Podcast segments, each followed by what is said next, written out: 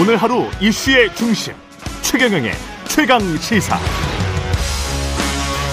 네, 최경영의 최강 시사 듣고 계십니다. 저는 이번 주 대신 진행을 맡고 있는 보도국의 이재석 기자입니다.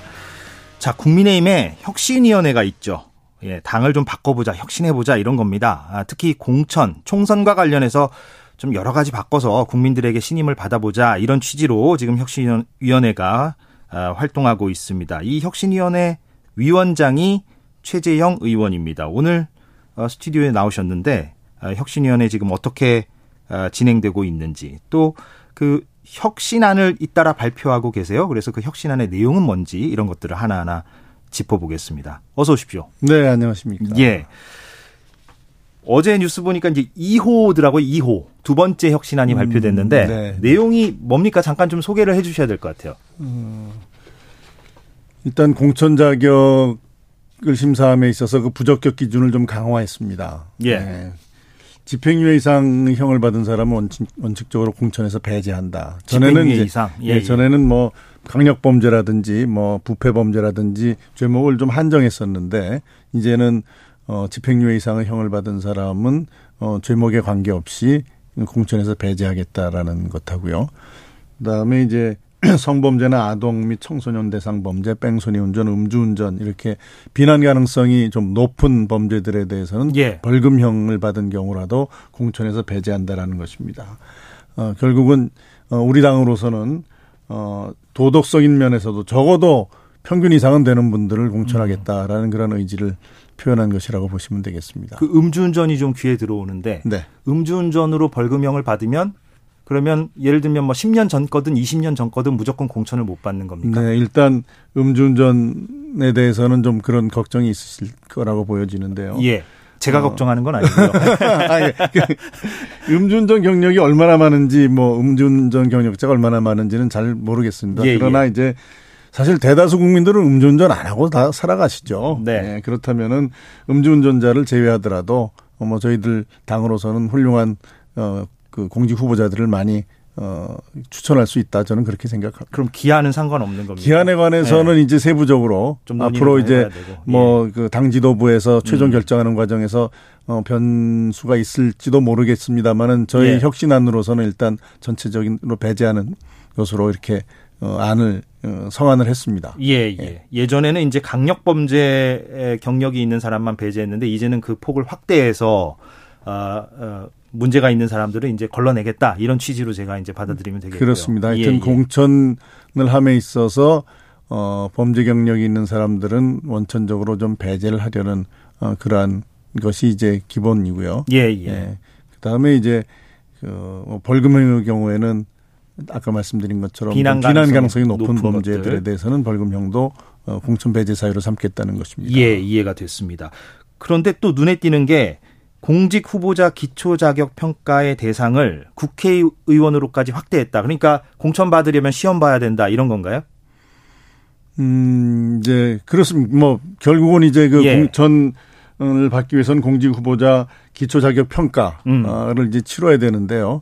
이 부분에 대해서는 이 그 제도 자체가 뭐 시험을 통해서 누구를 떨어뜨리겠다는 것이 아니고 예. 어, 적어도 이제 우리 당에서 공직 후보자로 추천하는 분들은 이 정도의 소양은 갖춘 분들 중에서 우리가 공직 후보자를 추천하겠다라는 어떤 국민에 대한 우리 공직 후보자들이 어, 자질에 대한 보장, 약속 뭐 이런 차원에서 이해해 주시면 되겠습니다. 그럼 과락이 몇 점입니까? 몇 점 이상 아, 받아야 됩니까? 이제 구체적인 거는 예, 시험을 실시하면서 이제 전담 기구도 설치하고 거기서 예. 이제 자세한 내용을 정할 텐데요. 예, 예. 국회의원의 경우는 조금 이제 그 논란은 좀 있었습니다. 예, 그러나 예. 어 어떻게 보면은 공직 후보자의 기초적인 어떤 자격을 평가한다라는 점에서 국회의원이라고 예외를 두기는 두는 것은 그거는 논리적으로 온당치 않다라는 그런 측면과 또 국회의원도 다른 그 공직 후보자들과 똑같이 시험을 치른다는 것은 어떤 의미에서는 뭐 국회의원으로서의 특권 내려놓기 뭐 이런 측면으로도 볼 수 있을 것 같습니다. 예. 이번이 그래서 2호잖아요. 그러면 1호도 어, 지난달인가요? 이제 제출된 바가 있는데 그거를 좀 잊으신 분들도 있을 것 같아서 1호 혁신안의 핵심은 그때 뭐였죠? 어, 공천관리위원회에 집중돼 있는 공천 관련된 권한 중에 예. 부적격 심사 부분을 좀 분리해서 어, 그 부분을 어, 윤리위원회에 윤리위원회가. 이제 두고 그러기 위해서는 이제 윤리위원회의 어떤 그 위원들의 자격을 음. 좀 강화해서 당대표의 어떤 영향으로부터 좀 그 벗어날 수 있는 제도적인 장치를 마련하겠다라는 것이었고요. 예. 중요한 것은 임기 자체를 이제 대표 임기보다 좀 길게 해서 음. 어 특정 당 대표의 어 영향으로부터 좀 자유롭게 객관적으로 판단할 수 있는 그러한 어 윤리위 구성을 하겠다라는 것이 그 내용에 포함되어 예, 있습니다. 이론은 윤리위의 권한을 강화해서 공천 후보자들을 심사하도록 하는 그래서 또 임기도 당 대표가 지금 2년이죠. 네네. 그런데 윤리위원장은 그럼 3년으로 예. 했고요. 예. 그런 건데 윤리위 예. 강화라는 측면보다는 예, 예, 예. 공천권의 그 분산 심사 기능을 심사 공천 예, 예. 심사 기능의 분산 쪽으로 있는데 그게 이제 공교롭게 이제 윤리위 기, 별도의 기구를 만들까라는 생각도 논의도 하다가 예. 기왕에 윤리위원회가 있으니 새로운 기구를 만드는 것보단 윤리위원회 에 맡기는 게 좋겠다라고 예, 저희들은 예. 판단했습니다. 그러면 1호 혁신안과 2호 혁신안은 앞으로 그럼 몇 호까지 나옵니까? 이건 모르는 겁니까? 저희가 순차적으로 이제 혁신안이 성안이 되면은 공개를 할 텐데요. 예. 뭐몇 호가 나올지까지는 모르겠습니다. 뭐 한 번 할때 이제 여러 개가 포함돼 있을 수 있으니까요. 예, 이번에도 그렇고요. 예, 예. 그렇고 그리고 이제 어 저희 윤리위원 어, 저 혁신위원회가 이제 혁신안이 다 이제 최종 혁신안까지 어 이제 성안이 되면 당 지도부에는 이제 그걸 마지막에 이제 모아서 이제 전체적으로 아, 모아서. 상정을 할 겁니다. 예. 당 지도부라 하면 그러면 지금 현재는 비대위가 비대위 됐죠. 체제잖아요. 예, 예. 예, 예. 근데 이게 뭐 저희가 종료하기 전에 뭐 전당대회 치르고 새로운 지도부가 정상적인 지도부가 되면은 뭐 최고위가 될 수도 있겠고. 최고위가 될 수도 어쨌든 있고. 하여튼 뭐 저희들이 상정할 당시에 이제 예. 그당 지도부에 이제 올려서 최종안으로 확정이 돼야죠. 그럼 당 지도부가 추인을 하면 그러면 확정이 되는 겁니까? 아니면 또 그 다음에 뭐 전당대회나 다른 절차가 또 있는 겁니까? 뭐 당헌 당규에 추가적인 절차가 있겠지만 그러나 사실상 당 지도부가 결정하면은 네. 그대로 시행되겠죠. 그런데 뭐 가처분 신청 얘기입니다만 만약에 이번에 가처분 신청이 뭐 다음 주에 또 어, 결과가 나올 것으로 보이는데 거기서 만약에 이준석 전 대표의 손을 법원이 이번에도 들어주게 되면 어 지금 이기 비대위잖아요 정진석 비대위인데 이거는 또 해산이 되는 거 아니겠습니까? 그러면 이 혁신안은 또 어- 어디로 가게 되는 겁니까? 이게 참 물론 뭐 3기 비대위가 생길지 아니면은 음, 주호영 원내대표 원톱 체제로 가게 될지 참 제가 뭐 그 향후 상황을 진단하는 것 자체도 좀 힘들 것 같긴 합니다만 네, 혁신위는 일단 당 지도부의 변경이나 어, 이런 거와 관계없이 지금까지 활동을 해왔고요. 예. 앞으로도 어, 그 당 지도부의 그 변화와는 어, 관계없이 음. 어, 저희들이 해야 될 혁신 이 활동은 계속해서 할 것입니다. 그러면 향후 이제 몇 호까지 나올지 모르겠으나 지금 어 최재형 의원께서 이것만큼은 꼭 한번 어 개인적으로 예. 네. 혁신안으로 좀 내보고 싶다는 거는 뭐 남아 있는 게 있습니까? 지금 저희들이 논의하고 있는 것 중에서 핵심적인 어. 것만. 예. 여의도 연구원 정책 기능 강화하는 문제가 아, 있고요. 예. 그다음에 이제 그 당내에 이제 들어오는 여러 인사 그뭐 젊은이건 뭐뭐 아니건 그 당내 이제 정치적인 어떤 비전을 가지고 들어온 분들이 예. 당내에서 그러한 그 정치적인 성장을 계속할 수 있는 예측 가능한 시스템을 만드는 거 굉장히 중요하다고 생각합니다. 예. 그리고 뭐 4차 산업혁명 시대에 맞는 당 조직 정비 이런 것들도 이제 포함되겠죠. 그러면 이 혁신위는 한 내년 초까지는 간다고 보면 되겠네요. 아무래도 내년 초에 지금 뭐 새 지도부가 나올 것으로 다들 예상들을 하니까. 음, 이제 정기국회 이제 국감 들어가고 그러면 조금 이제 뭐 이게 쉽지 않겠지만은 예. 가능하면 연말까지는 저희들이 마무리 지으려는 생각을 가지고 활동하고 있습니다. 그렇군요. 이준석 전 대표와는 최근에 좀 연락을 하셨습니까? 음, 최근에는 뭐 따로 연락한 건 없습니다. 그렇습니까? 네. 예. 다음 주에 가처분이 어떻게 결론이 나올까요? 어떻게 예상하십니까? 또 이제 판사 출신이시니까. 지난번에 가처분 할 때도 저한테 물어보시는 분들이 많았는데요. 예. 제가 그랬습니다. 그 미리 예측하는 건 굉장히 어리석, 어리석은 일이다. 예. 어, 뭐 이번에도 어, 뭐 예측을 그렇게 하기 좀 어렵습니다. 예. 네. 신중하신 답변이군요. 이건 솔직한 다- 답변입니다. 그렇습니까?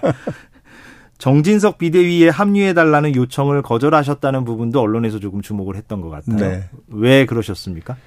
음. 뭐 제가 좀 짓궂게 좀 아. 농담을 섞어서 말씀드리자면 정진석 비대위도 좀 어떻게 될지 모르니까. 아, 그런 건 아니고요. 예. 제가 일단 그 두, 비대위 출범 자체에 대해서 저는 뭐 아시겠지만은 좀 부정적인 생각을 가지고 있었습니다. 아, 아, 예. 그리고 뭐 공개적으로 제가 뭐 언론에 얘기한 바도 있고요. 어, 그래서 그런 상황에서 비대위에 들어가는 거는 좀 제 자신의 논리에 좀 맞지 않다는 점도 있었고 실질적으로는 혁신위 하면서 제가 또 초선 의원으로서 의정 활동하면서 비대위원까지 하는 게 음. 어, 감당하기 좀, 좀 어렵다. 예. 음, 그런 것들도 어, 고려를 했죠. 음. 그러면 비대위로 가는 것에 개인적으로 조금 반대 입장이셨다는 말씀은 그러니까 법원의 어떤 취지를 잘 받아서 과거의 그 최고위원회 체제로 돌아가는 것이 바람직했다 이렇게 보셨다는 얘기로 전 최초의 비대위 구성할 때도 예. 이 비상 상황이라고 보긴 좀 어렵다라고 음. 제가 그 이야기를 했습니다. 주호영 비대위가 출범할 때도 예. 처음에 예, 비대위 예. 할 때도 예. 음, 그런 생각이시군요. 알겠습니다. 앞으로 이제 또 3호, 4호가 이제 어떻게 나올지가 좀 기대가 되는데, 어, 그런데 이제 이준석 전 대표가 이렇게 어, 자리에서 어, 지금 뭐 물러나게 되면서, 물론 아직까지는 뭐 당원권 정지이긴 합니다만, 그 이준석 전 대표가 어, 야심차게 이렇게 출범을 시켰던 네. 이 혁신위원회가 좀 동력이 많이 사그라든 게 아니냐. 언론의 어떤 집중도도 좀 많이 떨어지고 이런 우려를 말씀하시는 분들도 꽤 있는 것 같아요. 어떻게 답변을 주시겠습니까? 음, 이제 당대표로 있을 때 이준석 전 대표가 이제 혁신에 대한 아이디어를 냈고 출범을 시켰죠.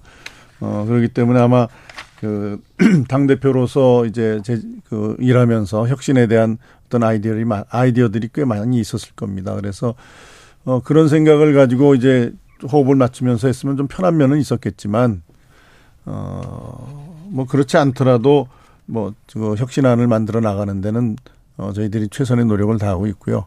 어, 혁신 자체가 사실은 뭐 무슨 일이나 마찬가지면 쉬운 건 아닙니다. 쉬운 건 아니지만 어, 또 많은 분들이 당 혁신에 관한 좋은 의견도 많이 내주셨고 또 당이 어려운 상황에서 정말 혁신위가 좋은 혁신안을 내야지 우리 당과 또 나라를 위해서 정말 바람직하고 꼭 해야 될 일이다라고 이제 격려해 주신 분도 많이 계십니다. 그러면 주호영 원내대표나 정진석 비대위원장은 이 혁신위 활동에 대해서 많은 응원의 메시지를 보내고 계십니까?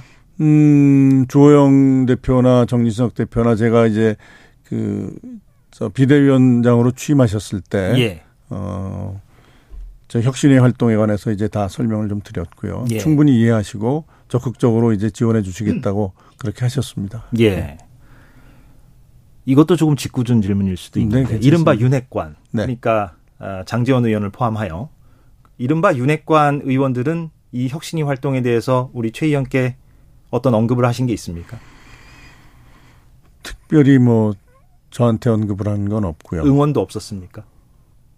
응원 뭐 따로 저하고 뭐 이렇게 이 혁신위에 관해서 논의를 하지 않았으니까 응원을 예. 하는지 아니면은 뭐 뭐 비판을 하는지에 대해서 제가 이야기를 들은 적은 없어. 권성동 그 원내 대표 전 원내 대표는 그때 이제 당 대표 직무대행 하면서 어 우리 그 혁신위에 와서 어 혁신위에 이제 뭐 지- 격려를 해주면서 또 이제 좀 그 너무 이상적인 그 혁신안을 내면은 좀 그건 어렵지 않겠느냐라는 그런 얘기는 했었죠. 예.